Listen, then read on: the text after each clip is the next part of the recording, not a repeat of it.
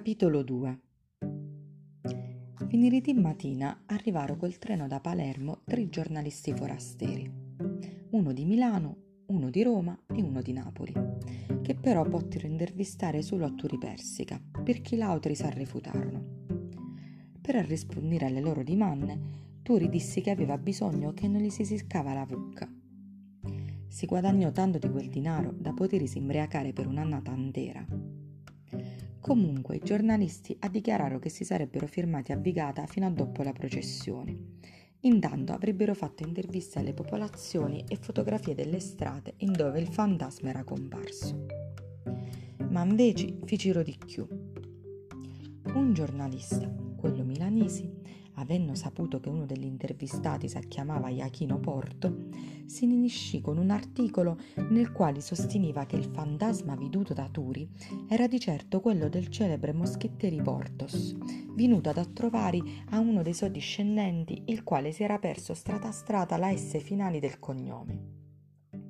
Il giornalista napolitano fece fotografare un linzolo stinnuto ad asciugare sopra un balcone e sostenì nell'articolo che con molta probabilità quello era il linzolo di cui si serviva l'autofantasma.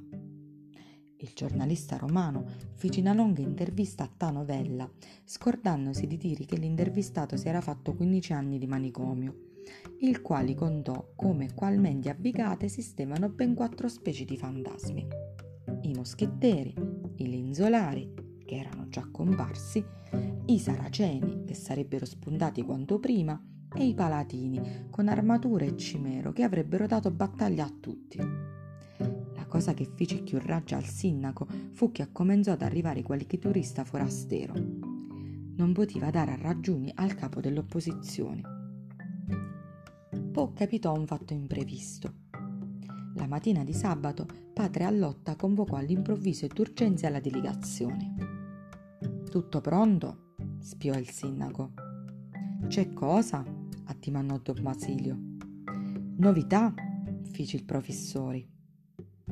La convocazione, della quale non si sapevano spiegare la ragione, l'aveva mettuto in agitazione.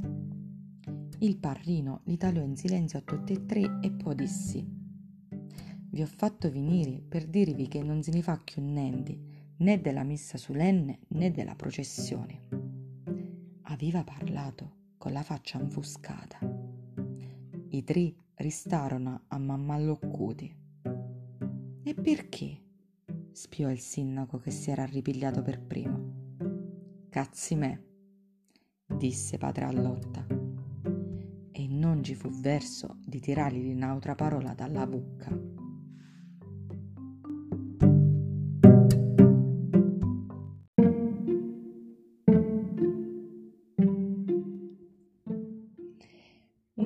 Appresso la giunta comunale, riunita in seduta straordinaria, ha deciso che la delegazione andasse a parlare con Sua Eccellenza Monsignor Agostino Pinnarello, pispico di Montelusa. Il sindaco telefonò immediato al segretario del pispico, il quale gli fece sapere che Sua Eccellenza era impegnato e non poteva ricevere la delegazione prima di lunedì a mattino. Allora il sindaco convocò una conferenza stampa nella quale disse che padre Allotta, dopo aver lui stesso proposto la processione e la messa, si era tirato nel re senza dare spiegazioni e che comunque, data la situazione che si era venuta a creare, aveva deciso di fare intervenire a Sua Eccellenza il pispico di Montelusa. I tre giornalisti forasteri, più i corrispondenti locali, si precipitarono in chiesa, ma la trovarono chiusa. Allora si misero a tuppiare alla porta dell'abitazione del parrino, il quale s'affacciò alla finestra e addimandò. Cusiti! Giornalisti! arrispondi per tutti il milanesi. E che volete? Un'intervista! Andate a fare tutti in culo! dissi padre Allotta e richiudì la finestra. Ma non abbiamo per caso sbagliato casa? Spiò il romano che non aveva mai indiso un barrino parlare così. No, non abbiamo sbagliato, fece il corrispondente locale. Non è che Vigata offriva grandi sfaghi e perciò i giornalisti, per passare il tempo, o giocavano a carte o si facevano lunghe passiate molo molo. quella domenica sera decisero di andare al cinematò all'ultima proiezione. La pellicola finì a mezzanotte e i tre non avevano sonno. Visto che il caffè Castiglione chiuiva a luna, ci si arrimiggiarono e dato che faceva freddo assà, si fecero portare una bottiglia di cognac. Non arriniscero però a finire silla e allora se la portarono appresso per vivere silla strada facendo verso l'albergo. Perciò, a malgrado che lampiava e trognava e un tempurale era prossimo, si fermavano spesso e trincavano. A un certo punto al milanesi scappò di fare un bisogno. Non ce l'avrebbe fatta a tenere silla fino all'albergo. Perciò si firmò, mentre l'altri due proseguono svoltando l'angolo di una traversa.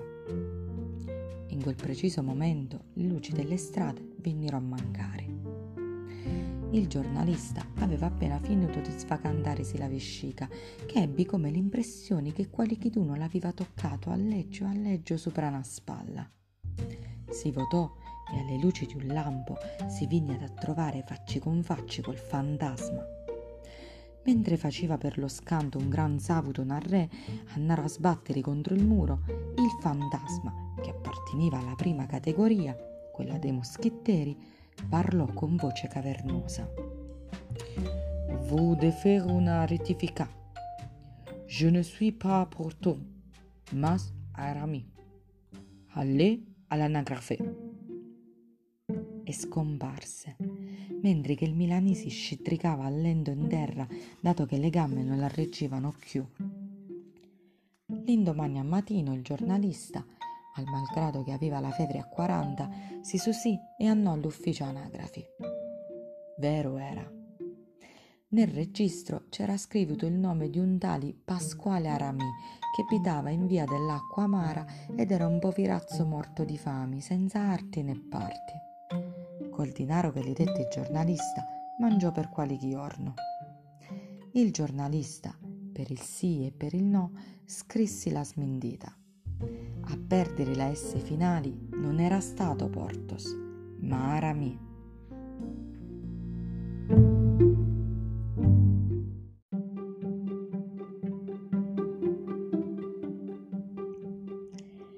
Quella mattina stessa la delegazione venne ricevuta da Sua Eccellenza il Piscopo, che era cognito all'urbi e all'orbo per la grandissima prudenza che metteva in ogni sua azione. Il sindaco gli contò ogni cosa. E che volete da me? Che Vostra Eccellenza si tenni di intervenire su padre Allotta per convincerlo a... Il pispico isò una mano. Non lo posso fare. Sarebbe un'indebita ingerenza Donna Allotta avrà avuto le sue buone ragioni. Il sindaco non si perse d'animo. Eccellenza, a Vigata ci stanno altre cinque chiese a parte la matrice. Lo so benissimo, e dunque non potrebbe, al posto di Donna Allotta, uno di questi parroci. Il pispico isò nuovamente la mano. Non possumus, Don Allotta è sì primus inter pares, ma sempre primus. Sarebbe un attentato alla sua autorità. Il sindaco allora tirò fuori l'asso dalla manica. Fici la faccia preoccupata. Questo viene a significare una cosa sola, che l'opposizione l'avrà vinta e l'amministrazione della quale sono a capo dovrà dimettersi. Ah, Sua Eccellenza. I comunisti piglieranno la maggioranza, ringarò il sindaco. Ah, arrispettì il pispico. Si distetti tandicchia muto e poi dissi: Forse una soluzione ci sarebbe. Il commissario di pubblica sicurezza di Vigata, Tano Bennici, erano sbirronato quando vinni a sapere la faccenda capitata al giornalista milanesi, lo fece venire in commissariato. C'era magari un agente che scriveva a macchina ogni cosa. Mi racconti com'è andata? Quello gli dissi tutto. Lei quindi si è sentito toccare a una spalla.